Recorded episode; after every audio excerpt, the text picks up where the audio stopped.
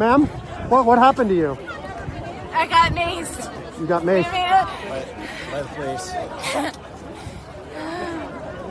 And what happened? You were trying to go inside the Capitol? Yeah, I made it like a foot inside, and they pushed me out, and they maced me. What's your name? Where are you from? My name is Elizabeth. I'm from Knoxville, Tennessee. And why did you want to go in? We're storming the Capitol. It's a revolution. Revolution. Revolution. Revolution. Revolution. Revolution. Revolution.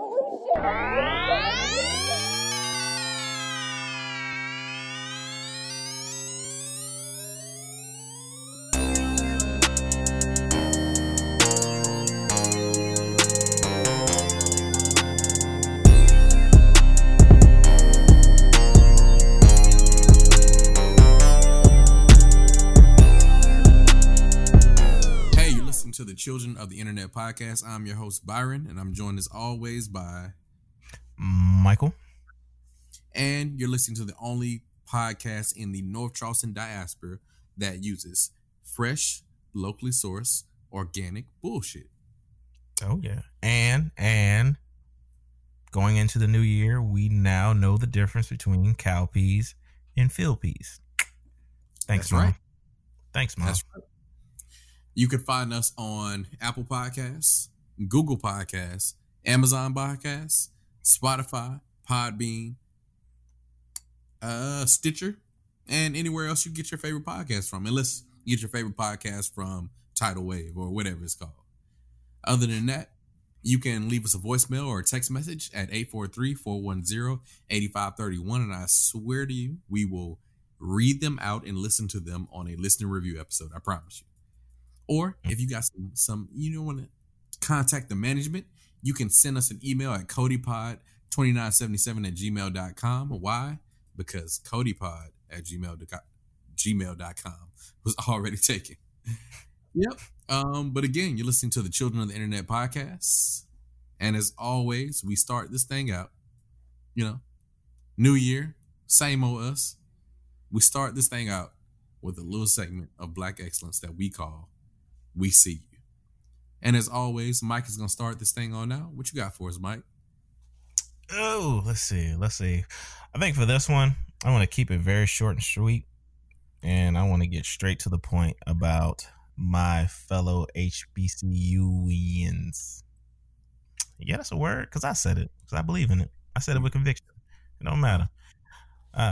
This one is for those individuals who want to turn their nose up to HBCUs and think that we're lesser thans, downtrodden and forgotten and know nothings. We just shuck and jive and we just good for catching footballs and shooting basketballs and such. Now this one's for those individuals. I want to let those individuals know that in this last presidential run, controversial, some may say, it was, I would say, about 5 individuals that either strongly impacted election results or benefited from election results. And they're proud graduates of historically Black colleges and universities. Starting off, I think you all know who she is. Our new Vice President-elect, Miss Kamala Harris, proud graduate and alumnus of the Howard University. Go Bisons. Next up, Mrs. Mayor Keisha Bottoms from Florida A&M University. Go Rattlers. Mrs. Stacey Abrams of Spelman College. Go Jaguars. The newly Senator-elect, the good doctor, I keep wanting to say Dr. Reverend.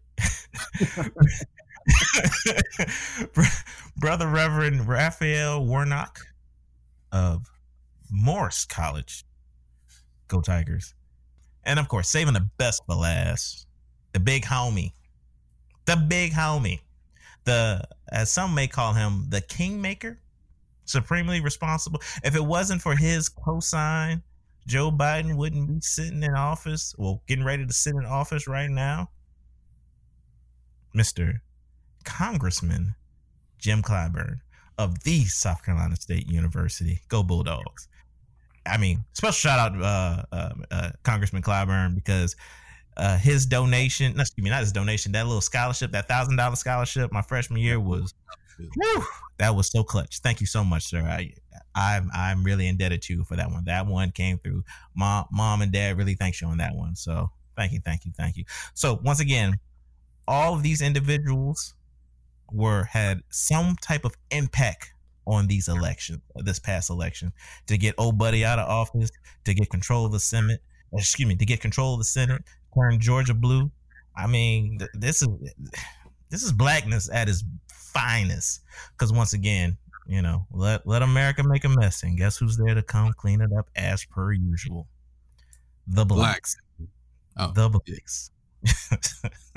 So shout out to my WCUs, and we thank you so much for all the good work you've been doing, and for this country, for the world, and once again proving that all HBCUs produce talent. We have no choice but to be great. I mean, look at me, I'm here. So Nah. Not to toot your own horn or anything. I am punching the shit out of my horn, so air horn all day. Yeah, but shout out to all the, we see you thus far. Clap it up, yeah. Clap it up. But, oh, yeah. So, I want to do a little We See You rewind. Because the people that we shouted out in our WCUs before have now gone on to do bigger and better things. And they're still out here accomplishing stuff. And also give a shout out to a WCU we haven't shouted out before, but has always been a fan of the show and a friend of the show. Miss Natalie Ocean. Natalie Ocean is the Chief Operating Officer at MedHaul. MedHaul provides access to quality, inclusive transportation services for often overlooked populations, improving their quality of life and care. So basically, they operate out of Memphis, Tennessee, and what they do is provide transportation to those who are historically disenfranchised and those overlooked populations who often don't have access to good health care. And especially, we all know how much it costs riding an ambulance to get to the hospital or get to your different appointments and how expensive that can be. Well, MedHaul provides reliable transportation for all. And right now, I think they're a startup, but listen, they've already been doing big things. Natalie's been featured with all the work that they've been putting in, Natalie and her team. They've been featured. What was it, Mike? Was that Times Square? Have you ever heard of it? They were featured in on a billboard in Times Square. So it's always dope to see the homies out here continue to do big things while pursuing their hopes and dreams. And you love to see it. So Nat, we looking at you and we see you. Just like everybody else in Times Square. You know how it goes. But I also want to double back and give a shout out to Sacha Martoné. Sacha Martoné, my bad. Sacha Martoné, if you don't remember, we shouted her out in one of our first couple episodes. She's an artist out of Charlotte, South Carolina, who now resides in Atlanta, Georgia, who's been able to take her creations and take her talent and her creativity and make a full-time living off of it. So at first she was down here in Charleston trying to figure it out, really trying to, working a part-time job while also trying to work off the artwork. But then she just went all in on the artwork, made a name for herself, and was able to pick up and move and live completely off of her art.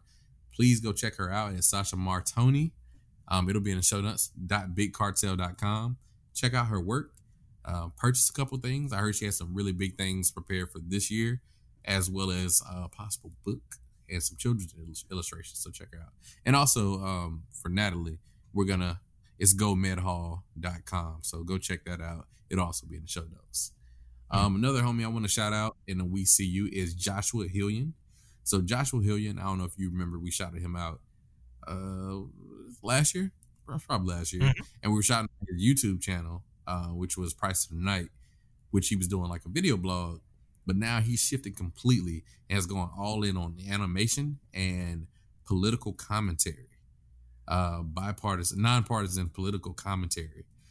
through a little internet show called Burt Backlund. He's mostly on Instagram, but he also has YouTube. It's all Burt Backlund Tonight. So if you want to follow him on Instagram, check out the show. It posts daily, Monday through Friday, with Friday being a Fan Friday show. But it's at Burt Backlund Tonight, and Burt Backlund Tonight on YouTube. It'll be in the show notes. Please go check him out. And shout out to Josh and shout out to Burt. Yeah, but that's I'm just gonna give a clap up for them. And clap and pray. And clap and pray. Oh, yes, it's little. That's for y'all. That's all for y'all. Mm-hmm. I appreciate it. Mm-hmm. Yeah, deserve it. You deserve it. Yep. But that's gonna wrap up our We See Yous for first episode of 2021. Yo, Mike, welcome to 2021, bro. How you feeling? I'm alive, breathing, healthy, out here indoors here or whatever, because, COVID's still running rampant out here. And clearly folks don't care, but, Ooh, wait, Mike, did you hear that? No, what? Oop, that sound means it's time for the trending topic. Oh. We should make up a song for this at some point. It's time for the trending topic. It's time for the trending topic. It's time for the trending topic. Oh, it's time for the trending topic, y'all. So trending topic is where we look at current events, stuff that's going on the Twitter spheres and the general social media spheres. What are people talking about? What's going on, and what are our personal opinions.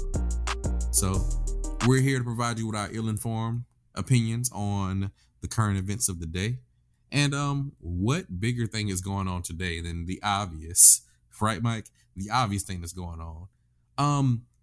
Rap lyrics are now admissible in court. Did you hear about this?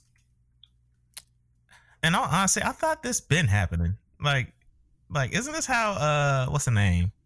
Mac from the early No Limit days. Isn't this what got him locked up for a long ass time? Partially, but I don't think it was like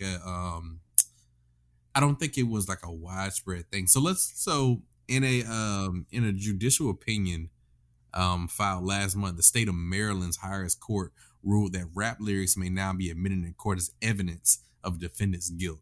So I think before they could be admissible, they could be played in court, but it can't be. It wasn't evidence. It all could do be character. It's here's the person's character. Listen to the type of lyrics they are. But now it can be admitted as evidence. You know what I mean? Oh shit, that's wild, and I think that's super dangerous. And well, obviously, I think it's racist, but also it's super dangerous because where does this stop at? Are they gonna does Keanu Reeves, is he about to do 100 years because of all the niggas he killed in John Wick? Probably. What's about to happen now? What happens next? Rap is just, at the end of the day, regardless of how you see it or how you feel about it, rap at the end of the day is just entertainment. It's just people telling stories. Even the early days, NWA, the first gangster rappers, or some of the early gangster rappers, they weren't telling their own stories. They were telling the stories of, the people who couldn't tell their own stories. They were telling the stories of what they saw and whatnot. And it's now, fast forward. Go ahead. And I was about to say, and once again, I'm not understanding why is it always rap music that's all, or hip hop that's always has to be on the chopping block for legal action and whatnot, because. After watching or rewatching Tales from the Tour Bus again, I remember Mike Judd on the season talking about a lot of your country artists, especially the outlaw country artists like Waylon Jennings. Who am I forgetting? Damn it! Your Jerry Lee Lewis and folks of that nature, when they were singing about just some of the wild shit they were doing, especially in that early 90s time frame, no Blaze Foley. That's who I was thinking about. Sorry. Nobody was batting an eye about country music, but let it be some black dudes, let it be some niggas on TV talking about guns and whatever, thug life or their reality. All of a sudden, it's a big to do. But white folks over there was was singing about the same shit, and y'all love crooning. Y'all go crazy when they be crooning about it. So why don't the outlaw country music get the same treatment? Why is it always us? I mean, nah, because obviously shit's racist. So basically, there was the case that set the precedence was a case that involved in the 2017 killing of George Forrester in Maryland. He was shot by a drug dealer after he attempted to buy cocaine with a counterfeit bill, right? Mm. So based on a single witness's identification, Lawrence Montague was indicted for Forrester's murder. 3 weeks before trial, Montague used a jailhouse telephone to record a rap verse, and then it was uploaded to Instagram. At the trial, they played the rap verse and the lyrics as evidence and presented it as guilt, as Montague's guilt. And Montague was then convicted and sentenced to a combined 50 years for second-degree murder and use of a firearm in the crime of violence. Well, hold up. Let me not contradict myself. What was said in said lyrics? You know, they don't actually mention the lyrics here, but it doesn't matter though. Like that's the thing. It doesn't matter in the lyrics. Like even if the lyrics themselves said, I killed this nigga George. I did it with a 44. Like I caught him on the floor. Who else wants some more? Like it doesn't matter because it's like, hold on, because now it takes me back to that Key and Peele skit. The nigga that was getting interrogated, and he pretty much was telling on himself, but like looking, I guess, the detective in the eye, saying like, "It's just entertainment. I didn't say I did it." But clearly the next lyric is like, yeah, I did it, and I'm going to get away with it. But that's when they should find evidence. You know what I mean? They should present real evidence and not, you know, at the end of the day, again, it's entertainment. Like I don't think it's fair to use someone's rap lyrics. But what about if in said rap lyrics, the crime happened at 901 and he says some fly shit about, like, he used like a 901 scheme talking about the crime though. Is it just good lyricism, or is he just, you know, just telling on himself? It may be just good lyricism. I don't know, but it's just, okay, so let's say in this case, this guy did do it, right? What sort of precedent does it set? You know? Mm-hmm. If you're a gangster rapper, right? And let's say you didn't commit the crime, but then they just find your lyrics all full of gangster shit and you talking about you shooting and killing niggas. I'm like, aren't you go to jail every time you're convicted of something? Every time you're indicted for something, you're just gonna go straight to jail, because it's like, listen to the lyrics. He kills people all the time. So, well, damn. Because I mean, we're following that logic. Johnny Cash should have been locked up too for his lyrics too. But or Bob Marley should be locked up for shooting that sheriff that one time. But what if they just start locking them up posthumously? Oh. Just like album sales and streams through the roof. I don't know, but you're right though. Didn't this happen with Bobby Smurda? Didn't they use his rap lyrics in court? But I guess they didn't use it as like an admission of guilt. I guess they were saying like, this nigga's already dangerous. Yeah, but still, I say that song was one long affidavit. I mean, like every song Bobby Smurda put it out. Like, oh goddamn, that's affidavit, bitch. But that was my favorite song, Bobby Bitch. I can't wait till Bobby gets home next year. Or shit, probably next month, but we'll see. Put that nigga ass in the dirt.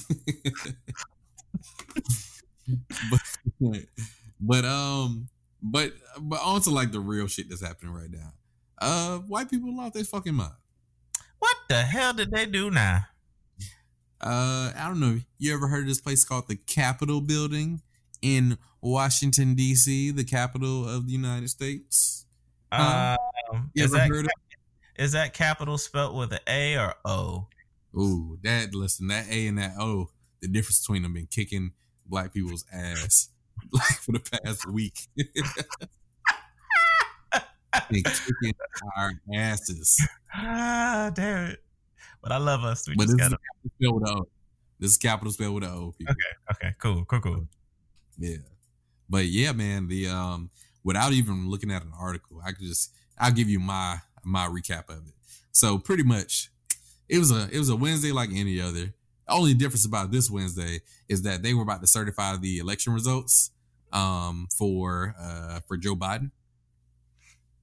Because obviously the Democrats stole the election.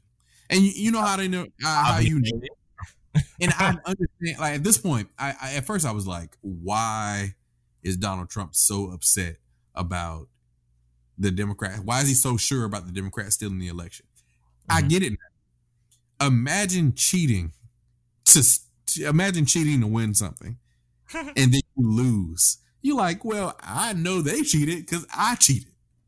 You know, like they had to have cheated to win because I rigged it to win. So, like, I told the nigga to throw the fight and he still lost. So, I told the nigga to throw the fight and he still win. So, like, obviously they must have cheated. So I think that's why he's so sure that they cheated. I mean, look at it.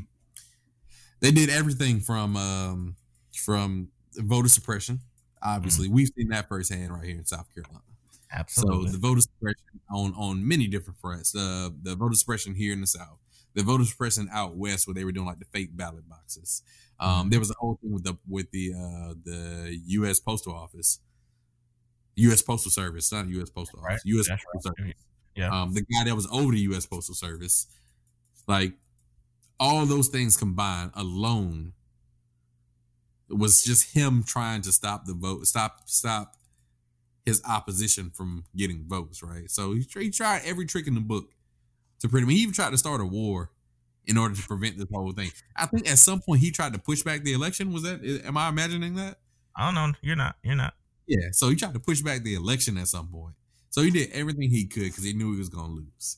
And then here comes voting day, right? He urged all of his supporters to not vote by mail, but to instead vote in person, show up in person. Yeah. Don't vote by mail because voting by mail is voter fraud, right? Yeah. So he convinced all of his supporters that voting by mail is voter fraud. And they don't believe in coronavirus anyway. So Absolutely. They showed up to polls and they voted in person, which those votes are going to be counted first. And then all the Democrats or people that were voting for Joe Biden voted by mail. A majority of them voted by mail because, hey, we believe in coronavirus. And if this is an option, I'm going to take it. So I don't have to go out to the polls. Mm. So that's what happened. So the votes for Donald Trump came in first. And then second came the votes that came in by mail because they had to be counted last. And he wanted to stop the steal. Told them to stop counting the votes. And they didn't. They continued to count the votes. as they should have. And then he created a false narrative that everyone, aside from him and his supporters, worked together to help the Democrats steal this election, which is, come on. This dude never polled above 50%. Like, he was not the most popular man in the United States, nope. Or not even by a stretch. He was always going to lose. I think anybody could have ran against him, and they would have also won. You know, so he lost fair and square. Told his supporters that, hey, I lost this election because they stole it from me. They did their old tricks and they stole the election from me. And he did this for months. Like, he said, I'm not going to concede. I'm going to get them to recount the votes. I'm going to take it to the courts. All the courts denied it. And then we got closer and closer to the day they actually certify the votes. And fortunately, votes are finally certified by the vice president, who has to stand in front of the House or stand in front of Congress and say, like, hey, here are the votes. They've been certified. We've counted them. This is the official count. And this person's going to be the new president. And he then pressured his vice president to change the certification of the votes for some reason. I'm not sure how that works.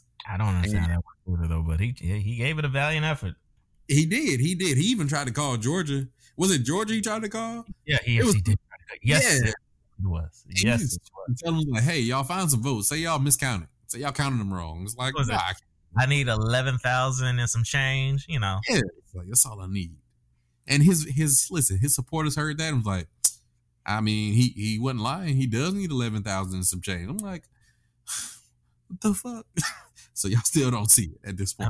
He did the matter of fact. He did the Planet of the Apes meme that came out for Thanksgiving. He leaned in Georgia ear. He was like, "Let me hold 11,000 votes real quick." I'm like, what the fuck is going on? So then January 6th rolls around, which is the day everybody knows that this is the day that they're going to finally certify the election. And there's no more they stole the election. There's no more, recounting the votes. There's no more lawsuits or anything. It's all, it's done from there.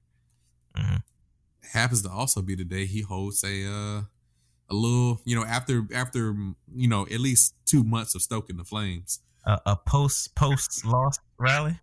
Yeah, a little post-loss rally. Like, I've already lost, but here's a rally. And basically, I'm going to get all my, all the people on my team to rile everybody up because I already know it's about to go down. I see the dudes in the crowd with the camouflage on. I see the dude with the yak head. I see the guy with the pitchfork. The guys with the Confederate flags. The guy with the Canadian flag for some reason. Did he also see the old ladies there in the wheelchair, and then the quadriplegic there also in the wheelchair? They were all there. They were all there. And he saw them out in the crowd, and he was like, you know what? Y'all got to take this back by force.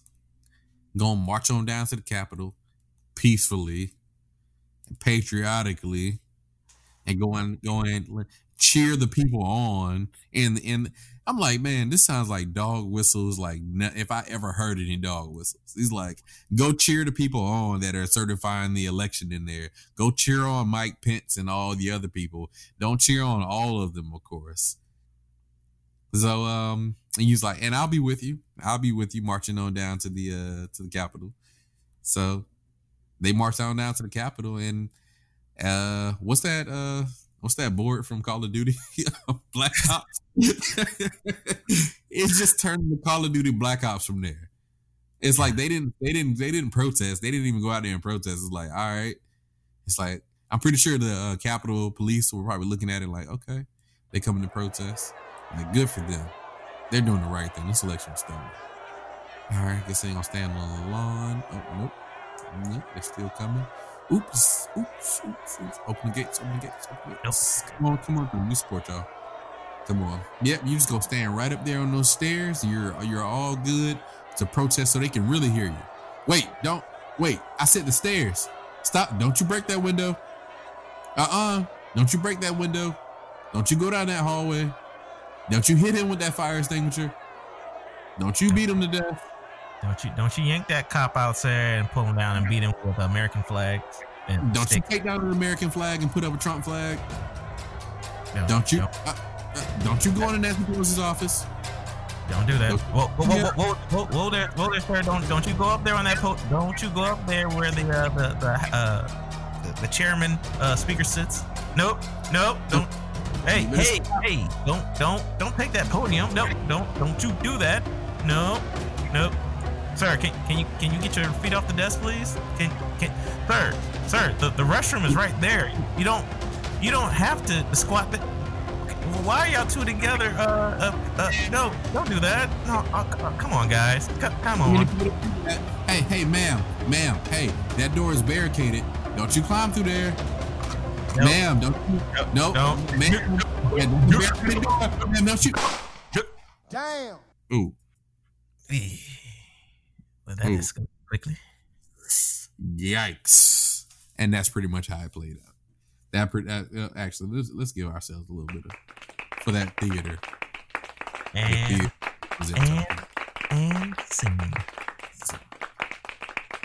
But yeah, that's what happened at the Capitol. Incited by one Donald J. Trump. Yeah. Now tell me, all right? Now, real quick. I mean, I hate to stop you. Now, with this crowd, I'm gonna assume it was a predominantly white crowd. Is that a fair assumption, or is that me being racist again? That is your blatant racism, because it was a predominantly patriotic crowd. Oh, yeah, patriotic. Even though I don't, they were patriots. Because when it comes to patriotism and support of one's own country, there's no black, there's no white, there's only patriots. Gotcha.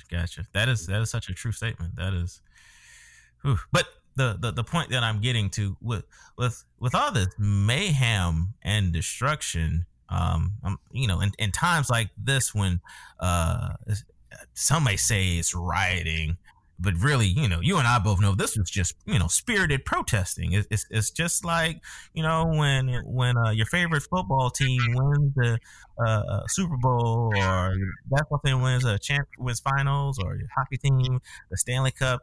People like to get out and burn stuff. It's just, everybody's having a good fun.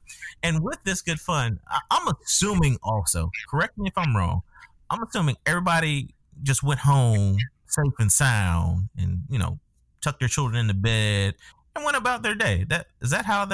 Typically, I'm assuming, I think it's privilege. Did that happen? I think there was a solid attempt to do so. Here's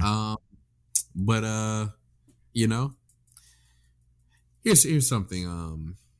If I could do a quick callback to the Black Lives Matters riots and protests from last year. Yeah, that's right. You call it. It was rioting, looting, just pandemonium. Yeah, and if I can, the president's remarks. When the looting starts, the shooting starts, and these are thugs, and they belong in jail, and they're animals and whatnot. Yeah. Here's one thing I learned about them tables. They gonna turn, baby. Oh, they gonna turn. And on January 6th, them tables turned. And January 6th, and the days following, them tables turn. How so? Do tell. Well, aside from the what it's like 4 people that died during these during the attempt to overthrow the government. Mm-hmm. Aside from the 4 people that died, there were over 80 more arrested.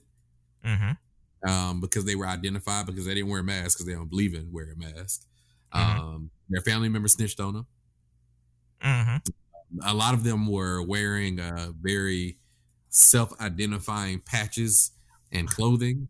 Hold on. West Virginia. Oh, yeah. Well, I was about to say, Byron, it'd be your very own people that do you in? It'd be your own people. Damn. Sometimes your own people. Mm. It's crazy because last year, black people and the people that were at the Black Lives Matter marches and protests, they were the enemy. But it turns out the call was coming from inside the damn house the whole time. It's just weird. It's just, this was the punchline to the setup of the Trump presidency. Like, he became president. It was like, what are we leading up to? And the whole, like, he tried to make it seem like the problem's domestic, and like we need to worry about the problems that are coming over the border, and the problems with the people of color, the Muslim problem. And it turns out the problem was his supporters the entire time. Who knew that you would be a part of your own undoing? Right, it sounds like, once again, this is what the definition of irony is. Yeah. Right. Many irons involved. Because, for one thing that you didn't mention, this is probably the same crowd that probably practiced no type of social distancing, because, the patriotism is immunity. It has full immunity to coronavirus. And this is probably the same crowd that doesn't believe in COVID-19 that was probably huge anti-maskers. And I'm assuming also for some of the same individuals that, committed treason or at the very least a federal offense by breaking into the Capitol building, Capitol with an O, they didn't wear masks. Yeah. And now they're getting jammed up. Yeah. Well, Mike, I think it's wrong of us to make light of this. because obviously our tone was very. There were people killed. Mike. Yeah. One of those people, Miss Ashley Babbitt, who was a veteran, mm-hmm. Who was a patriot above all, was simply trying to enter through a broken window to get just to go talk to the Congress, talk to Congress, talk to them, mm-hmm. And a violent thug police officer, shot her. Mm. Shot her. So just can we just get a moment of silence for Miss Ashley Babbitt?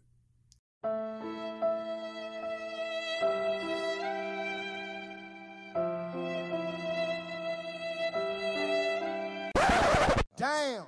Put that nigga ass in the dirt. Put him in the dirt. Smoking on that Ashley Babbitt pack tonight. Oh shit! I shouldn't be laughing like this.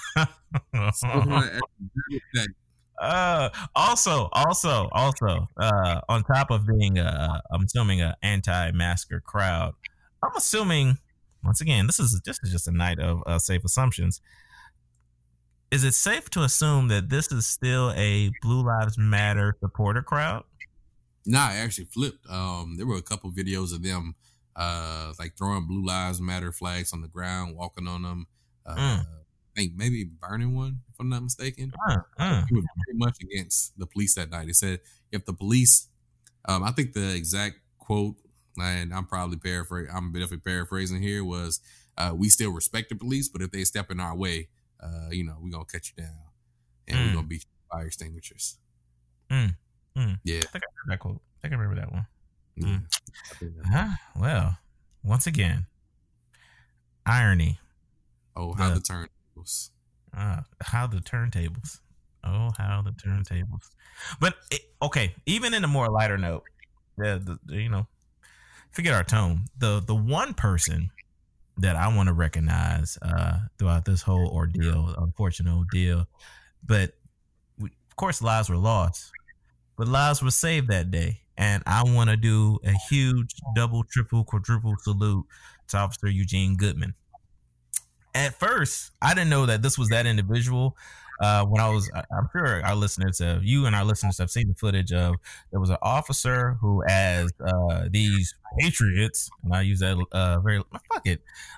these goddamn terrorists, when they invaded our capital, I'm assuming you saw the video of an officer that was kind of running up a step. He was trying to hold some folk at bay. One of them, I believe he was wearing a QAnon shirt. I believe. Don't quote me on that, but I think he was. He was trying to keep him at bay, but you kept seeing him running up the steps and kind of running towards the cameraman and trying to just do his due diligence and do his job, trying to stop the bullshit. I want to acknowledge him because the one thing that I didn't know was that it's good on him for running in the direction that he did, because I guess had he ran in the other direction, there were definitely other politicians. And I forgot which chambers it was. So, but yeah, if he would have led them in that direction, a lot more lives would have been lost. But he said he led them in the area where the rest of the other police officers, the Capitol Police were, to kind of, mitigate some of the bullshit. So I just want to salute him. I want to thank you, sir. You're a fucking true patriot. You give a damn about this country. You actually give a damn about the Constitution and the whole nine of democracy and this whole setup, sir. So speaking for Byron and myself, we thank you, sir. Thank you. Thank you. Thank you. And of course, it was a brother. Because when I first saw it, I was like, man, why they do my man like that? Got him running. Like, God damn it. They got him looking real bad. But then once I heard the backstory about what really was going on at that time, I was like, no, all due respect. All due respect. Yeah. A true patriot. A true patriot that deserves our honor. Yeah. Absolutely. Absolutely. Shout out to him, though. Yeah, man. As a result, Trump got kicked off of Twitter, Instagram. It was a long ass shit. Twitter, Instagram, Spotify, Pinterest, Google, Black Planet. No, Black Planet didn't kick him off. Black Planet is actually welcoming them there with open arms. Shit. We already said Twitter, Facebook. Like what he was kicked off every major social media platform. And not allowed to do anything. I was like, why is he kicked off of Spotify? I guess he can't make a podcast, I guess. I guess not. Well, shit. He can't even listen to Rap Caviar. No Joe Budden podcast. No, I mean, Joe Budden isn't Spotify no more anyway. Shout out Joe Budden. You're right. So he kicked off everything major. It's like, why not go over to Black? This is a good opportunity to reignite Black Planet. So Black people can collect those dollars, or even like go back to MySpace. Get MySpace popping. MySpace. Right. Okay, so last thing, because I know we can be talking about this till we were going to face the one thing that I would love to speak on, which is once again going in the name of irony, and this is what poetic justice looks like. So as you said, in the days to come, it felt like just the hammer was just going down hard, and I believe it was, if today is the 13th, I believe it was the 12th. A hashtag popped up on your Facebooks and Instagram and whatever, but Facebook in general, a hashtag by the name of No Fly List. I was seeing a couple people post it, and I was like, "What the fuck is the No Fly List?" Of course, I clicked on it, and what followed was some of the most hilarious, ironic, just by no shape, form, or fashion feeling sorry for the type of shit that I'm seeing. I've seen at the top of this year. Matter of fact, it was a great way to start the year when I saw this. This let me know that white privilege can get checked, because the same people that were screaming out they were patriots got treated like terrorists, and they had the nerve to think that they can board a plane and go the fuck back home and act like everything they did their democratic duty as their patriotic duty. In certain airports, in certain videos, and I'm quite sure we can put this on the IG too if you haven't seen it. Police were there, happily escorting people off of planes. If said person already took off and landed, the police were there to yank folks off and yank them out the door. Them white tears was just flowing, especially a lot of white women out there screaming like, no, that's not me. Or dude was like, how can you call me a terrorist? I didn't do anything. We just stormed the Capitol. We just wanted to take back our democracy. Like, no, that's some of the most ass backward logic thinking that I've ever seen. Like, no, dude. You did wrong. There's consequences for your actions. I don't know where in life or who taught you that there's no consequences.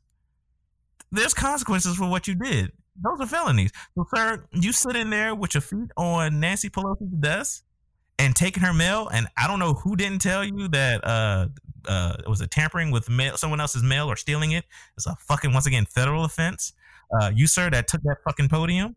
You, sir, with the fucking the Flintstones water buffalo get up on when you was at the standing at the podium or standing up at the shits in the chamber, motherfucker, you going to jail too.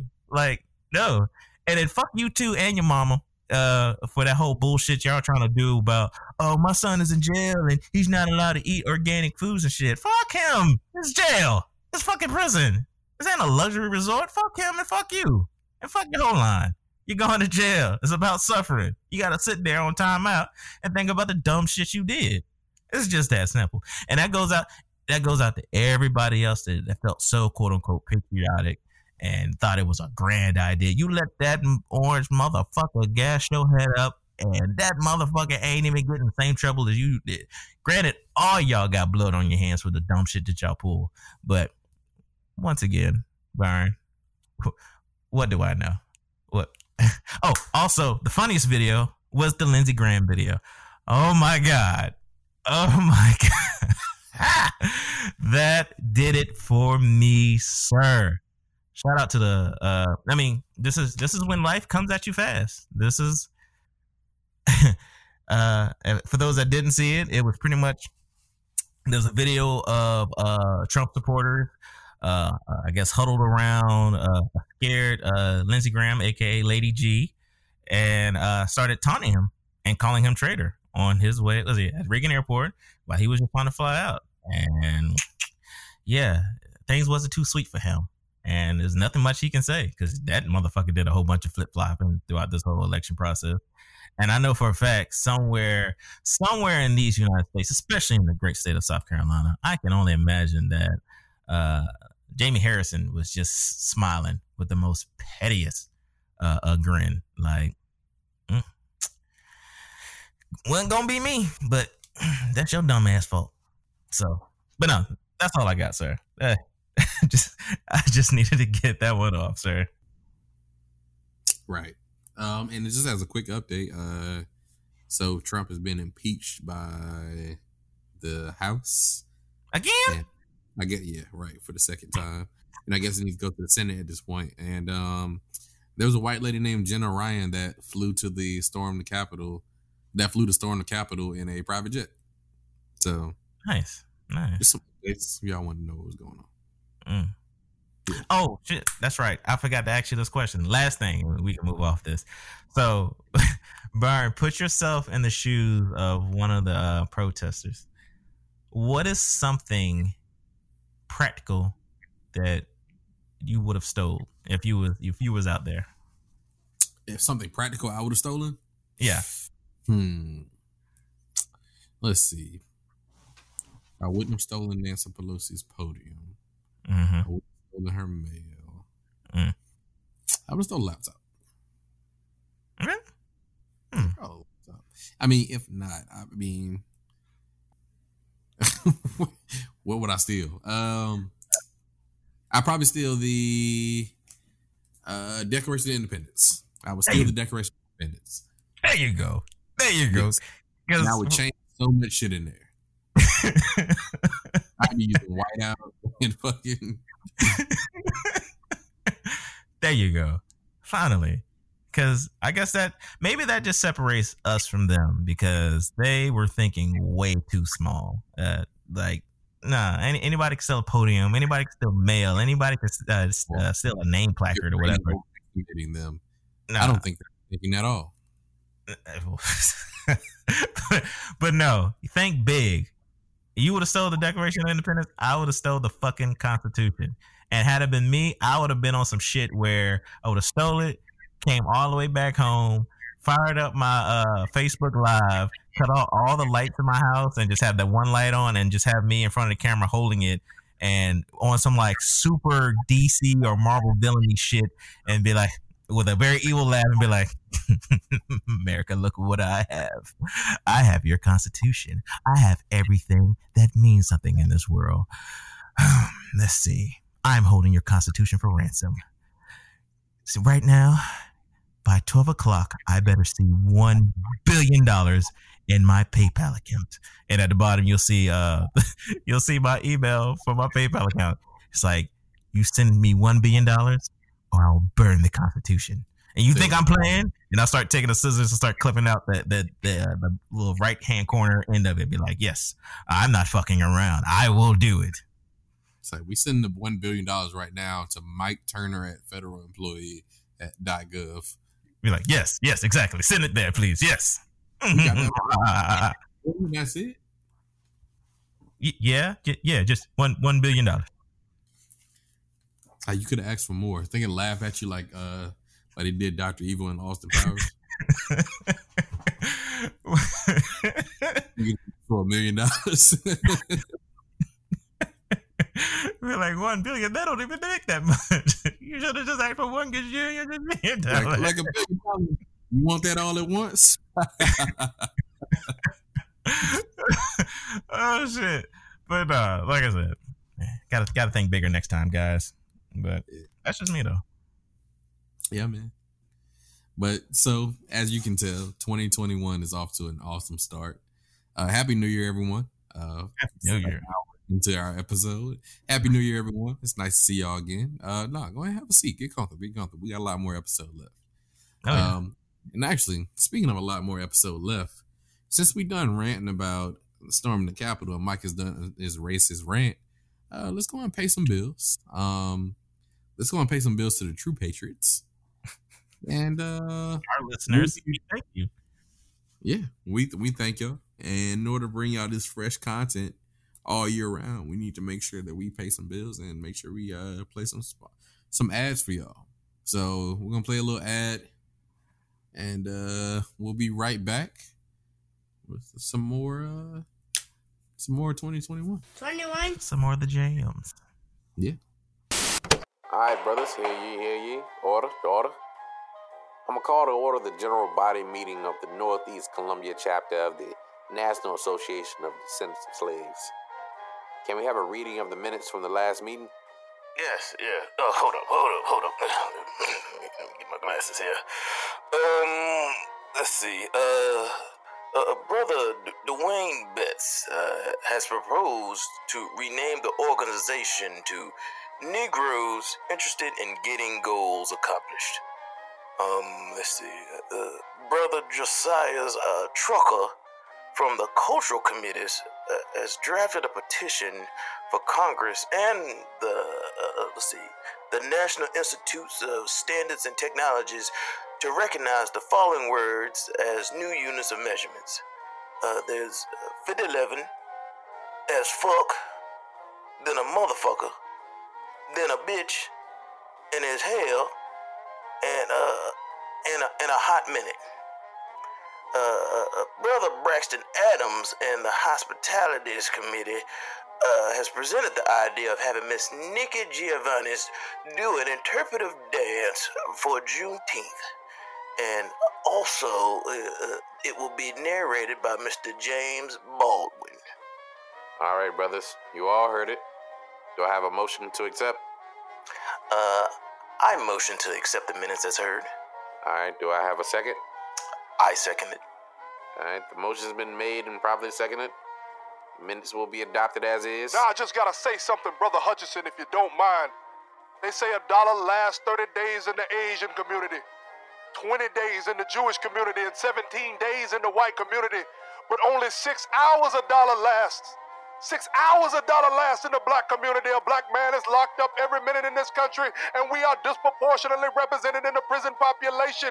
It is time we took a stand, my brothers, and pulled our money together and did something to make a change. We have to open a black-owned prison. Now, I know most of you niggas... I can listen to that every day. Hi, I'm Dwight Powers III, and you just heard a tape of the meeting where my grandfather presented the idea of the very first black-owned prison. Don't worry, I'm not here to give you a history lesson, but instead to offer you a helping hand and give you a lesson for the future. The White Power Group is starting a new program to help our communities in need and spread some true black ownership. Starting in 2021, we are releasing our private prison franchising program. Yes, it's true. Our jails treat inmates, especially black ones, like animals, and they should be abolished. However, until that happens, I'd rather be a jail than be in jail. So get with your community leaders and apply for your franchise today, because the only way to liberation is incarceration. Thank you. Back to the show. Yeah, and we're back. So happy New Year, everyone. You made it through 2020. How'd y'all feel on December 31st at 11:59 when the clock finally flipped over to 12 a.m. and they said, you've now unlocked New Game Plus mode. Mm. How'd it feel? How y'all feel? Stupid? Goofy? Y'all really thought this year was going to be better? No. We didn't make it 6 days until it got worse. Matter of fact, I just learned something. I think maybe these old New Year wives tales is true, because I heard something over New Year's was the funniest shit ever. Have you ever heard of the thing that says on New Year's Day, you're not supposed to allow a woman into your home or something like that? Your first visitor got to be a man. The first person that calls you or visits you has to be a man, or else you're going to have bad luck. Well, there was going back to January 6th. I saw a lot of people that had a lot of bad luck today. Damn. Yeah. A lot of bad luck out there. They'll know better next time. They know to eat that Hoppin' Johns, and they would have had a whole better year this year, but I guess not. Damn. But that kind of reminds me. Like, what was your favorite part of 2020? My favorite part of 2020? Yeah. Man, I've been talking about it in the last several episodes. Just building up on my home. That was supremely, and just hearing that my family was okay. We had a couple close calls there as far as COVID goes, though. But hearing that they're okay, building up on my home, just exercising some supreme levels of adulting. That was pretty dope. I like that. Got it. Well, Mike, that leads us right into our new annual segment, which is called What's Leaving and What's Staying. What we leaving and what's bringing along. I don't know. I don't have a name. I don't have a smooth name for this, but it's basically what we leaving in 2020 and what we're bringing along with us in 2021. So we're essentially that meme with the black woman that got like the bags and stepping into the new year. It's like what we leaving behind. Like, damn, all that black woman always got the same troubles every year. Like, what, she always stepping up the same shit? It's like us, and we got on like Reeboks, and we got a bunch of like boxes of dead stock Nikes. Oh yeah, I can see that. Or how's this for titles? Sit your ass down in 2020 and bring your ass into 2021. Is that better, or still need some work? Yeah, carry your ass in 2020. Yeah. Bring your goddamn ass in. Carry your ass. But Mike, what you leaving? What am I leaving? I want people to stop taking pics of their sickly or dying relatives and posting it on social media. That shit needs to stay in 2020. There's nothing. What happened? But I love Granny. Like, why can't I post a picture of her on her dying bed?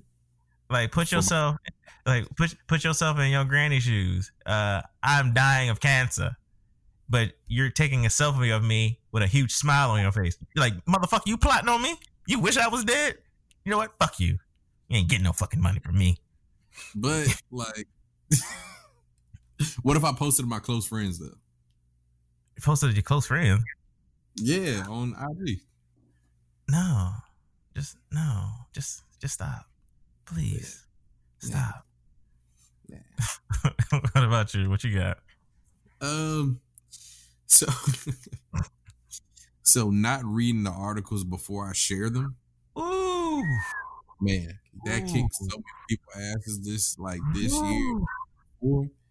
Y'all read the damn the and share it. It's like, see, the coronavirus was fake. I'm like, nigga, did you read the rest of this shit?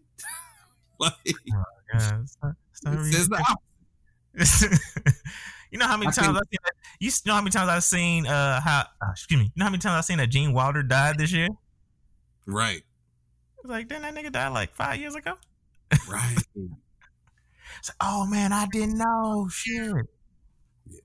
Nah, fam. Like, people sharing just stuff to you based on how the art, like the title of the article. Sometimes not even the title. They just look at the picture and just send it to you. It's like, whoa, this is crazy. You should read this. I'm like, nigga, did you read it? Did you read the article?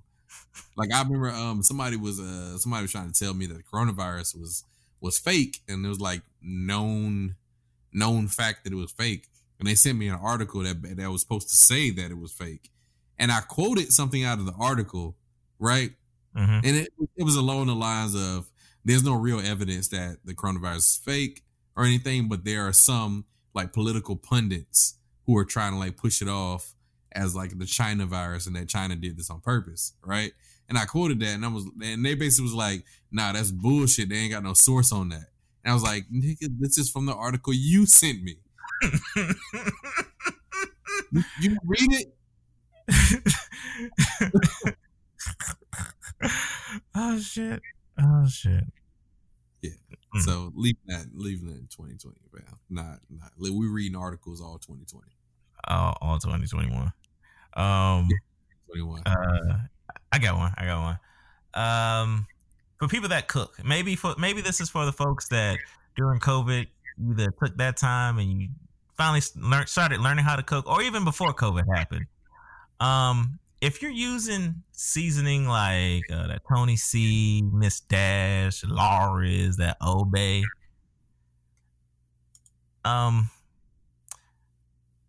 you don't need salt and pepper. That's Like, it's unnecessary. Stop doing that shit. You don't need it. Like, maybe I'm just talking to myself on that one. Maybe I think literally last year, this time I had that epiphany that I guess I was in the habit of doing that. And I was like, oh, shit. And just as you said, I just literally started reading the back of the labels. And 9 times out of 10, the first 2 ingredients I would see is salt and pepper. I'm like, oh, shit, I'm stupid for doing this shit. So, like I said, maybe I'm just talking to myself. I'm sure none of our listeners are doing shit like that. And I'm quite sure our listeners know better. So for that, I'm telling on myself for that one. Listen, the Geisha Gordita would be disappointed. That's all. She found out what you all were up to. And would not be happy about what y'all have been up to. Check my head. So, I'm also, and this is just not for me. This is mostly for older members of my family and probably older members of your family too, Mike. Older members of everyone's family. But this is something we're leaving behind, and I want y'all to leave behind too. Not reading the instructions for something and then asking someone else to explain it to you. I cannot tell you how many Christmas gifts I gifted where there were clear instructions on how to use this thing. And like, hey, why don't you go and set that up for me? And like, well, that's going to rob you of the whole setup experience that tells you how to use this thing that you will be using on a daily basis and not myself. So I set it up. And then what's the first question? How do I use this thing? If only they had, if only there were something that would have explained this to you on day one. Oh, so yeah, listen, don't rob yourself of the experience. Don't try to skate on the instructions. Listen, we all got to do it. Don't just skip past the tutorial in the game and then be all lost when it start. Like, how do I use my inventory system? Like, there was a whole tutorial that explained this whole thing. Like, I can't figure out how to capture monsters in this game. Like, did you do the tutorial? Oh, you skipped it. Gotcha. Well, that's why you don't know. The thing you kept pressing X through. Yeah, that was something there. Yeah, that was something. That was there for a reason. That wasn't just animation. That wasn't just animation flair. Like, no, right. that was information. At the end of the conversation, they said, "Do you understand it? Do you need me to explain it again?" And you said no because you just wanted to play the game. This is the game. They were talking about the game. That's what they were talking about. Not some bullshit. Oh God. Oh Lord. Yeah. No more virtual homecomings. And by proxy, no more. And I think that this may be a triggering one. No more virtual parties either. Okay. Like, yeah. No. I thought you about virtual probates. Oh yeah, none of that either. Like, like, stop it. That shit did not make any sense. Excuse me, no virtual probates, no virtual step shows. Like, no. It just looks like you're shooting a music video. So, no. Stop it. Matter of fact, it was, I remember last year, my mom went to her, I think it was either her regional convention virtual regional convention. And, of course she went to all the meetings and everything, you know, just helping out and the whatnots.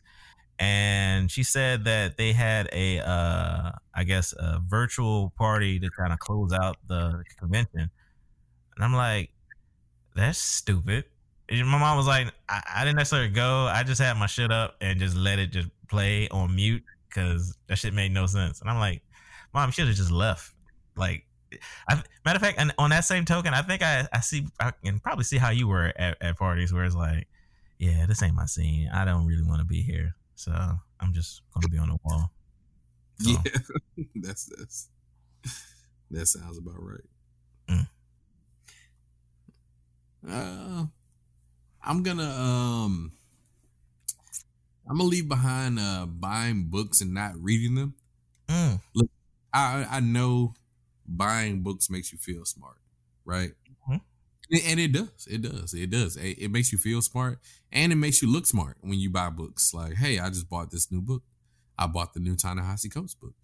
I bought the new Michelle Obama book. Ooh. Mm-hmm. Give me that Barack Obama book for Christmas, right? It makes you look smart. But you know what else? Reading the fucking book actually makes you smart. Read the books you buy. You're guilty of it. I'm guilty of it. We're all guilty of it. I know you ain't read none of them books you bought during the pandemic. Mm-mm. I know you bought your homegirl's book that she finally published, and you have not read a single page of that book. You read the foreword and you stopped. I know you did. And you told her you read it and you didn't. Read the book before you buy another one. 2021, we're reading all the books we got. Absolutely. Stop buying books just to look good on the bookshelf. Because guess what? Them weak ass paperback books you got on your bookshelf don't look good. I'm done. You know what? I got one. This one's for the sneakerheads. Matter of fact, it's gonna start with the sneakerheads. No more lack of bot usage knowledge. If you're anything like me and Byron too, you probably took a lot of L's last year as far as sneaker releases go, whether it be dunks, and more dunks. And I'm quite sure if you're deep in the game like Byron and I are, you know that the main culprit in this whole to-do is people using bots. It's no more complaining of, I'm tired of losing. I'm tired of missing on the sneaker app. Well, you're missing because you know little Johnny up the street there who's making a killing off of one of his many bots that he has going on the Foot Locker app, on the sneaker app, or any of the foot sites. He's making a killing. Whether you just really wanted that coveted pair of what was one of the bigger releases, one of the off-white dunks from last year. One of the was the mini colorway, one of the two colorways of it. Yeah. Stop complaining and go invest in bot knowledge. It's to your benefit. And that goes along. Well, that also goes to gaming systems too, as far as your Xboxes or PS5s. Yeah. No more complaining about you missed out. Other people out here is getting it. I don't know why, what you're waiting for. You might as well just shell out that, what was it? A nice safety number 500 or so. Oh, and that's just lucky if you can get a bot and play to win. Mike has obviously succumbed. Mike has been compromised, y'all, by capitalism. Ignore that. Mike has been compromised. Bots are crazy. Aren't bots expensive? Oh yes, they are. From what I've seen, they price can definitely range up to like $2,000 or so. So yeah, why did you leave that part out? It's an investment. Invest. Invest in your success. Invest in bots. Why did you leave that part out? Oh shit! All right, I'm leaving. I'm leaving behind the word simp. Yeah. Leaving in 2020. But no simp, simp is such a cool word, though. Why not? What's wrong with simp? Nah, simp said it. And that's understood. But nah, fam. No more simp. It was co-opted by the incels on the internet, and they ruined it. They ruined it. They made simp. They turned simping into like, simps was just like tricks, right? Simps, like a regular John. Simps were the dudes that just spent their money until they ain't have nothing left. Those are the simps. Like, you simp. But now, simps are just dudes that respect women. Simps are just dudes that have girlfriends and stuff like that. Like, those are simps now. Those are the modern day simps. And I'm like, I can't get with that. So I'm going to have to leave behind the word simp in 2020. You will not catch me using it in 2021. Yeah. Well, if we're leaving words behind, we're done with simp. Over for simp. If you're leaving words behind, I personally, I don't know where the shit came from. I need to leave the word reset it behind. I don't know where I heard that shit from, or as a fact, is that I haven't been around people as much, of course, in previous years, though. But I guess my vernacular has kind of relaxed, and instead of saying reset, I've said reset it. And when I said reset it, it came out at a stand-up meeting one morning, and I'm quite sure everybody on that Teams meeting looked at their phone or desktop and was like, "Who is this coon here saying reset it?" And I felt so embarrassed when I said it. So, and then what was bad, what was even worse was the fact is that I told myself not to say it, and then maybe less than a week later, I felt the word starting to bubble up in my throat and about to come back out. And I was like, no, it's reset. Reset it is not a word. Stop it. So once again, I think that one is definitely for me. Right, so if you leave reset it behind, then we gotta leave. We also gotta leave Texas behind as a plural for text. Oh shit. We're done with that. There's no more of that. The plural of text is text, not Texas. Texas is a state. Stop. And Texas is also a unincorporated territory here in the Charleston area. Mm. Oh. But anyway. Well, all right. Right. It's Texas, South Carolina. But Texas is not the plural form of text. Stop. We're done with that. Gotcha. Y'all too smart for this.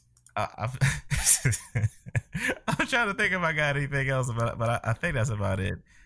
Matter of fact, I was going to say no more twerk challenges, because pretty much if you've seen one, you've seen them all, but I can't get on that one, player. Yeah, it's just going to happen, so never mind. That's everything I need right now. So yeah. You got any more? I'm going to leave the word blacks in 2020. I don't know where this word came from. I don't know where this word came from, on why y'all insist on calling yourselves the blacks instead of black people. But I'm done with it. But I like Candace Owens, Donald Trump, and all his political pundits use that word way too many times for me to be cool with it. So black is done. Fair point. And I'm also done with arguing with strangers on Twitter. Leave that in 2020. Please. Done. Please. Done with it. Please. I think that falls in line with what we talked about several episodes ago about the people who love engaging in battle of the sexes conversation, and how we both said it's everyone wins, everyone loses, and nobody learns anything. And the points don't matter. Mm-mm. Yeah. Well, Mike, what you so let's fuck the negative. What you bringing into 2021? More exposure of racists on social media. We need more of that. That was, now I think about it, that was racist. Hmm? Was that rapist or racist? Both. Okay, gotcha. But mainly just racist. But that was truly a highlight of last year, especially after the unfortunate George Floyd murders and Ahmaud Arbery murders and Breonna Taylor murder, these folks that were so heavily against people that look like us getting out and let their voices be heard to protest police and social injustices of the sort, and wanted to respond by saying, kill them all. It's like, if you're against cops, get out of the country. I can't wait till all these niggers is dead and this, that, and the third. And then the next day, when said Karen said this, working as a nurse at whatever hospital, and certain person somebody that looks like us did a screenshot of this message and showed the hospital that this Karen works at, saying, "Hey, you have this individual works here. Is she a proper representation of who you are?" And said Karen gets fired from there, and then wants to get back on social media and start crying and saying she's sorry. This is not who I am. This is not what I truly meant. Like, we need more of that exposure. We definitely need more. Matter of fact, this helps the black community out so much, because of course we need more jobs, and trust me, we have more than enough people in whatever field that are more than happy to take your job off the dumb shit that you say. So yes, we need more exposures of that. Yeah, I agree. Let's take that in 2021.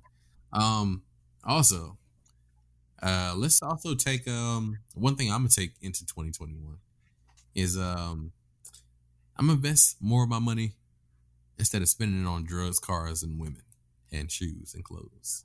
Money, hoes, cars, clothes. Yeah, right. So one thing that I learned on a serious note, one thing I learned was that every time you get paid, you should buy assets.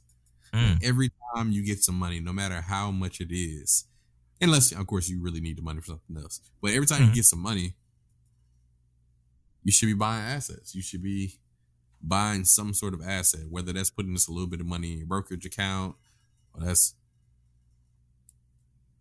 buying some Bitcoin or what have you. Like, invest a little bit of it. I can dig it. Yeah, so I like that. Get a little bit of return on it. Like, even if it's just a little bit, get something back. Oh yeah. We need more verses. Like, shout out to Swiss Beats and Timbaland for that one. That was such a genius idea, and in the name of entertainment. Because in one instance, it's for the couples, it was a great date night tool. You don't need to go out.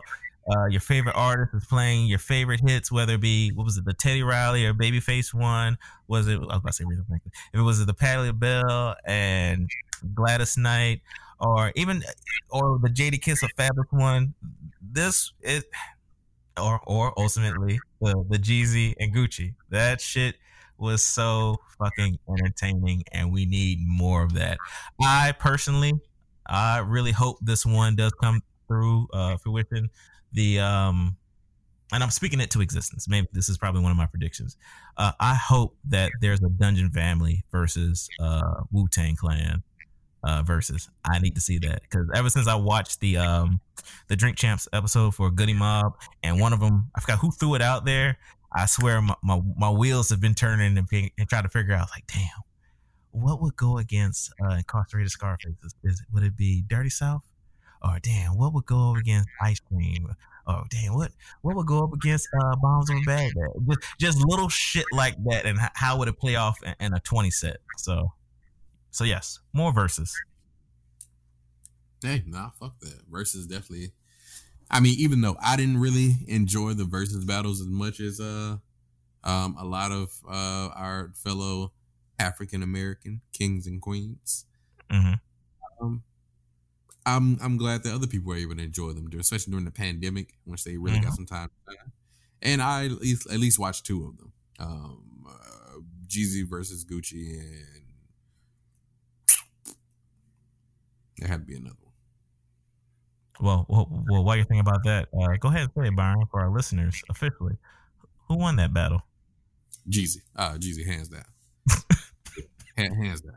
You sure? Down. You sure? Jeezy, hands down, but I can tell you who lost that battle. Oh, the people of Atlanta. The people of Atlanta lost. How did they lose?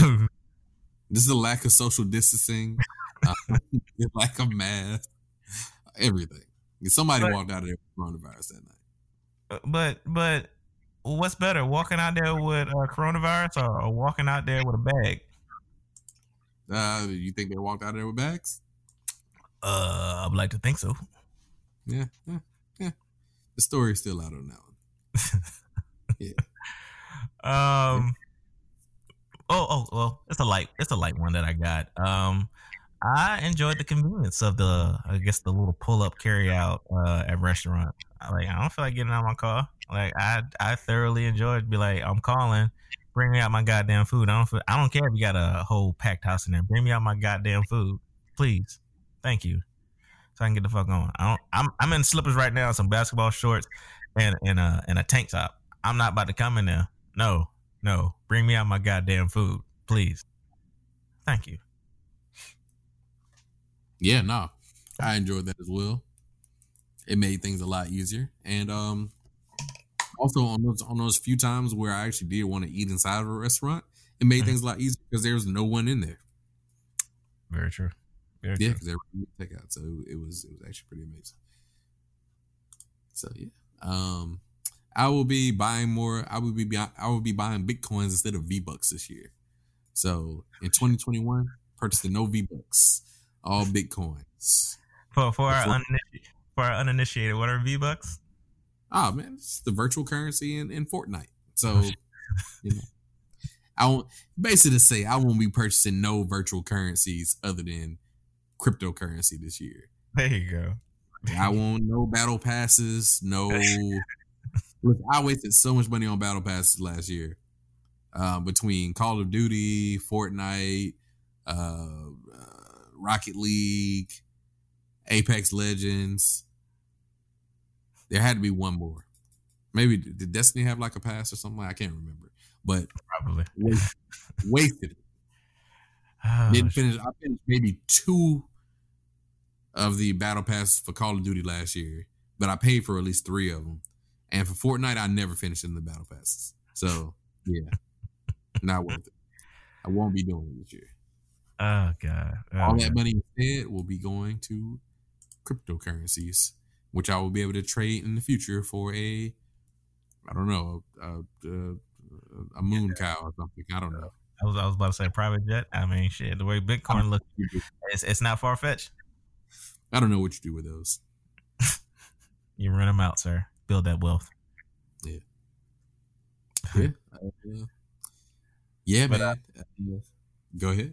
I was going to say, yeah, that's all I got, sir. I mean, I think with all of that, I mean, we can start just looking at, because I don't think we actually did it last year. So as far as predictions go, I think we can do a better job this year. I think so. Because I think with last time we did any predictions, maybe we did do some predictions for when we first started in 2018. Yeah. But we didn't do it last year because we didn't start until February last year. Yeah, it was light. I think it was light for what we did throughout there. Yeah. So I think social distancing and things like that are going to continue regardless of the vaccine. So I think people are going to get even tighter on social distancing. And some people, it's going to be hard to let some of that stuff go. I even forgot about what I used to do before COVID. You know? Mm-hmm. Like I was sitting in on a Friday night, the other night, I was just sitting in by myself. And I was like, what? Like, what should I do tonight? It was like, I don't even know what I used to do on Friday nights before COVID was even a thing. Like, didn't everybody just sit inside? Like, what, do we just go out to eat? Like, what were we doing before? Mm. So I think people got to continue that. And I think drive-by funerals are going to become a thing. Mm. The funeral homes are going to pack your loved one up inside of a nice little casket and then have a see-through back on the back of the car. Mm. And they drive through your neighborhood and you can just look at view the body without ever having to go to the funeral home. Mm. Yeah, so that's going to be a thing in 2021. Mm. They need that money. I got a good one. With the way, as far as entertainment, as the entertainment industry goes, especially black entertainment goes, I think within this last year, it's forced us to really sit down and study the game and figure out how can we maximize our dollars in some shape, form, or fashion. And now, granted, though I'm happy, like artists like God Bless Dead, Mo3, and Ken Von, one of the real positives that I heard is that those guys own their catalog, and I'm so thankful for that. Especially in this new generation, that little stuff like that has started to sink in about ownership and black ownership. I love hearing stuff like that. It's fortunate that they were killed, but I'm happy that they're doing that and thinking about their future. So stuff that Jay-Z was talking about, stuff that Killer Mike was talking about, stuff that all of our OGs in hip hop game goes has been talking about ownership. I'm happy to see that. So I think, it's not even a far-fetched prediction. I think more and more black artists this year, or just black people in general, will start taking advantage of copywriting black phrases and dances. Because what was it? The shooter dance from Black Boy JB. I guess he got fucked up by was it Fortnite and or people just like, oh, was it? What's my man? Was it 2 Millie? The Millie Rock and shit. How? His own dance blew up, but he don't get a dime from it. So I'm speaking that into existence. I want that to happen this year. Yeah. Nah, man, that That makes a lot of sense to me. I think, and we talked about this like pre-podcast, we talked about like basically like a new black renaissance, or basically like a way to like almost get that 40 acres and a mule by these doing these very things. Mm-hmm. Where it's like, all right, well, if we can't get it the official way, we can get it this way by copyrighting our shit and then charging you back for it. So it's like, hey, even if y'all gonna blow up off of it, that's fine. Just make sure we get paid on the back end. Exactly. When mainstream media comes around, or when Hollywood comes around and see what the little ghetto black kids is doing, oh, this is that new dance, or this is that new slang, like, oh, it hits different, or what was the other one that we talked about before the episode? It's the, for me. Yeah. No, pay us. Pay us if you're going to use it every time. I know it's a cool little phrase. It's a little light phrase, but you're going to pay us for it. So, yeah, that's what I want to see. That's the black prosperity that I want to see. That's the Hoppin' Johns that I want to see going into this year. So, right. I think the Coons are going to get more aggressive this year because they, like, their entire career was based around just being, hey, my identity is I'm a black Trump supporter, and most black people aren't Trump supporters. So here I am. Ever heard of me? Fool me. And now their careers are basically on the ropes. Oh, yeah. I think they're fearful. Like take Terrence K. Williams, for example. Mm-hmm. He's scared right now. You can definitely tell he's in a panic. Ever since the election was over, he's been in a panic. He's like, he doesn't know what to do. He's like, oh, I don't have a career without basically cooning for Trump. Candace Owens, same thing. I'd never heard of her before Trump got elected. Yeah. All right. Lee Peterson, never heard of him before Trump got elected. Amazing. I mean, he ain't going nowhere because obviously he's black excellence, but everyone else, replaceable. Oh, yeah. Replaceable. Easily. So I think they're going to kind of get more aggressive in their tactics this year. So you're going to see them saying a lot of wild shit just to stay relevant.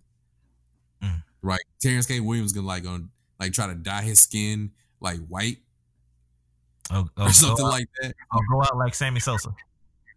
Oh, yeah, exactly. He's like I hate being black so much I'm going to dye my skin. I'm so embarrassed about being black. And I'm going to eat some chicken and do soft shoot. Right.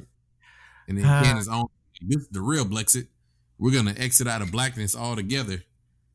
I was like, we're going to have a big old black exodus where we just leave blackness and just dye our skin a different color. Gotcha. So, yeah. Wait, I think I have something for this. Hold on. So, there's that. Oh, shit. Oh, damn. That just reminded me. What was the name that we came up with for start calling coons by? Dwight Powers? Oh, Dwight Powers? Yes, that's the new name we're calling. Yes. Dwight Powers and the Butter Biscuit Brigade. Oh shit! Oh damn it! We need to get that trending. Yeah. Once again, we need to copyright that because that's us. That's ours. Yeah. But, matter of fact, speaking of aggressiveness, you know who I think is going to be even more aggressive this year? Who's that? The Grand Old Party, aka the GOP, because with the way how shit is going right now, the whole Republican Party is so split and splintered to fuck. Assuming and thinking, these are the type of individuals that do a lot of I want to say forward thinking, but hell, they're conservatives. But anyway, if they're thinking for means of kind of, how can I say, I guess rebrand themselves, dare I say, get themselves a little flavor, as the kids say. I wouldn't be surprised. Now, granted, I know it's still COVID, but still, bear with me. I wouldn't be surprised if the GOP did a lot more aggressive recruitment at HBCUs. Like, really, really get out there. Like, especially for the HBCUs that are still open during this time, like, really get out there and try to drive it home. Like, hey, come join us. We're cool. Like, you know, let it be somebody like fucking Mitch McConnell kind of spearheading this whole project and do shit like, if he's done his research, he'll, like, of course, try to recruit celebrities, whether it be like Wayne or NLE Chopper or fucking Bootsy. Shit, let it be Bootsy. Let it be some shit where Mitch McConnell calls Bootsy and he's reviewing like, hey, I've seen that you have a huge social presence. Some of the content here is kind of controversial, but also I've seen a lot of your interviews on a DJ Vlad TV, and I think it's the right kind of extra that we need for the party to really win over the blacks. As far as your content, do you rap about women, violence, and drugs and gang activity? Yes? Perfect. Yeah, that'll do. That'll do. That'll really get the blacks on my side. That'll really win us over. So yeah, imagine, if you will, Bootsy is the face of the GOP. Listen, oh man, that's definitely gonna happen. That's definitely gonna happen. They try to do the push forward at the end of Trump's era. Oh, yeah. Remember Wayne and all them boys? Oh yeah. Little Pimp. Yeah, that guy. Yeah. So, I mean, they tried to do it with Kanye. It just didn't work. It clearly didn't work. But now, or just the GOP finally figuring out, HBCUs. So I guess we'll go to Howard. It sucks that it's just one HBCU out there. Hold up. There's more of them? Where? They know Benedict exists. Oh, clearly. So, okay. So that's just two. So are there more HBCUs in the United States? Yeah. Voorhees College also exists. What? Oh my God. I didn't know that. I just thought the blacks just weren't going to school after high school. Oh, I thought we just weren't letting them into PWI institutions. Oh, PWIs. Oh my. Oh, okay. Cool. First stop Howard though with Bootsy. Oh yeah. That'll really win him over. Yeah. So. Yeah. They're definitely going to try it. And I think more than anything, what they're gonna try to do is it's gonna be. I think they know they already got young black men already coming over to the GOP, so they're gonna try to like continue to push that along. Yeah. But that's just assuming that GOP is just that progressive, and if they're just that progressive, I won't. Okay, let's say progressive and desperate. Black people on the side. Yeah. That's where we're at. But yeah, that's all I got, Mike. That's all my predictions for 2021. I don't want to predict anything else because I don't want it to come true. Well, I think I got one more. This one may be my hottest take of this whole podcast series. I'm going to say it because we don't have a manager, so who's going to cancel us? So, I think this year, with the way things are going in the media, with, like I said, with all these quote unquote patriots, terrorists by their official name, or storming the Capitol, especially these folks that not only are there lower class, we're looking at individuals that are middle class. And when you get hit with a federal charge, I mean, unless you copping a plea or trying to fight it, best believe the United States versus Karen. They're going to pull out all the stops. So I foresee that these individuals' bankrolls ain't that big, and they got to put up some stuff for collateral, or not even collateral. They got to put something up to try to fight this case if they decide to fight it. So, and with that, it's going to feel like a lot of wealth is going to start opening up for our people, or the people of color. So I wouldn't be surprised that somebody black will attempt to own somebody white or own somebody's white generational wealth. I can see that. I can at least see somebody attempting it, or finessing the system to own somebody white in some shape, form, or fashion. Like Oh shit. All right. So you remember how I think several episodes back we were talking about black-owned prisons and whatever? Like, yeah. All of the thought, I think this is the time now that black people should come together, pull their money together, and own black-owned prisons, and own a privately owned prison, and because you need to put these white people, that at least terrorists, somewhere, and why not make money off of them? Because isn't that how they would make money off of us? And this is almost to a certain degree, someone can make the argument that this is legal slavery. Mm. Why couldn't we do the same thing? Wow. Mm. Your racism with no limits, does it, Mike? Well. Let me take a step further. You know what I would call this prison? What? Dwight Powers Correctional Facility. Thanks for listening to the children. So we can franchise it out too. Or am I just thinking too controversial right now? But you know, that's all I am. Oh God. Oh man. 2021 is gonna be a good year. It's gonna be a good year. I think we essentially did the check-in. Would you say? I think we did. So a different type of check-in this time. Okay. So to close it out, how'd you do on your goals for last year?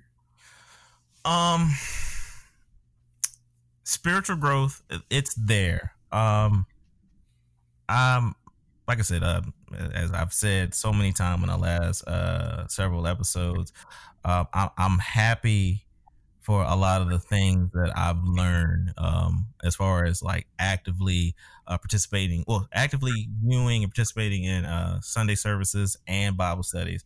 Like some of the things that I've picked up was just how to pray, like how to start off with prayer, giving praise and thanksgiving, and making sure you talk, have that intimate conversation with God or whomever you believe in as far as a higher power goes. And like really, it's almost like really having those pillow talks, or utilizing, let's say if you have like company over whatever, or utilizing your prayer closet or just your private space to where you're still giving your time to God in some shape, form, or fashion. And then even with that prayer, you ended with in Jesus' name, because that means something. Like really learning about beatitudes as far as Jesus was a Jesus Sermon on the Mount, and because I know there's the bits in there. Forgive me for not quoting it correctly, because I start thinking about this a lot when friends who have loved ones that pass. And I keep thinking about the Bible verse, and I'm paraphrasing how God takes mercy and love for those who weep for mourn, because that's when you're at your most raw and personal, and where you're going to need God's help to kind of guide you through. It's not going to, of course, he's not going to take away the pain, but at the same time, he'll help you kind of weather that storm and get that support that you need. But that's just if you trust in him and trust in his word and stuff like that. And actually having a Bible verse. Now, forgive me also, because I should have done better of writing this verse down. But I know it's in Psalms 31, and it had to do with justice to a certain degree. But there's a one in there that, it sounds simple, but it sounded so real to me about, and once again, I'm paraphrasing. It was like, I was once young and now old, but I've never seen the righteous be forsaken. And I never seen his children, I've never seen their children go without. It was just something about that for some reason, and I can't explain it, it just really spoke to me, and I appreciate something like that so much. So it's little stuff like that I've held on to, and yeah, and just little things here and there. I think it was Psalms 37 that dealt with anxiety and stuff like that, and finding comfort in the Lord and the whole nine. So it's little stuff like that. Like I said, as far as my spiritual growth and that goal, I think I satisfied that on that front. Because a lot of good stuff came out of that, just showing my trust in God and where that's led me, especially my family. And then, like I said, I always keep talking about the house, what I was doing to kind of improve and add value to that. And just little stuff throughout the year that I've done. Now, fitness wise, that's something that I definitely know I need to be more consistent with. Like once I get the weight off, it needs to stay off. So that's one thing I need to work on better with. But it's stuff like that I'm thankful for as far as reaching those goals and such. So what about you, sir? So one of my, I know I said, and I'm pretty sure I said this at the beginning of our first episode of last year, if it wasn't the last episode of the year before, was that my big focus for 2020 was going to be on mental health. Mm-hmm. And I did. Like, I actually went and got a therapist whom I see often, often as I need to. I got a therapist. I follow what she gives me after each session. And I'm actually able to implement those things into my life, actually get more in touch with my emotions. And actually, I think one of the big things that I was able to find out from meeting with my therapist is how not in touch with my emotions I really was. And how a lot of us aren't in touch with our emotions. Like, a lot of us don't know how to express our emotions, and expressing your emotions goes beyond to say I'm mad or I'm sad, you know. Mm-hmm. It's to really kind of delve deeper in that. It's like, oh, I feel abandoned, I feel disappointed, I feel forgotten, you know, those types of things that really kind of let you know why you feel the way you feel.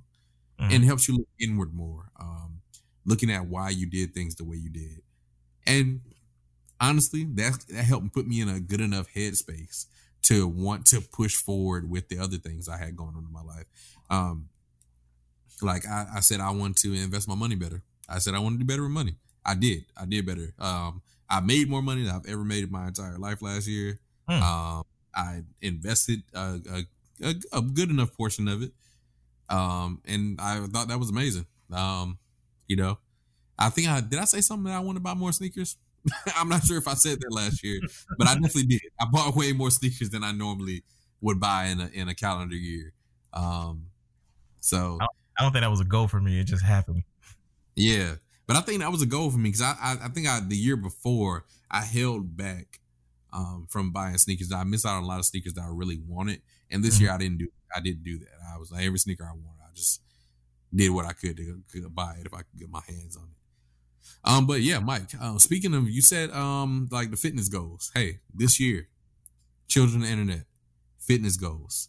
Like, we gonna be the buff boys by summertime. Like, fitting in shape by summertime. I can dig it. Yeah. We'll have an episode about it in February. That's fair. Yeah. I like that. Yeah. Oh, I meant to say, going back to mine's, the idea of how to operate in love and then operating in fear and what that could do, because operating in love, that helps with your communication. Because I kind of related back to what you were saying of getting in tune with your emotions and knowing how to communicate that. But there's let's say if you and I have a disagreement, I shouldn't go raw off the cuff and try to attack you or belittle you or make you feel a certain way.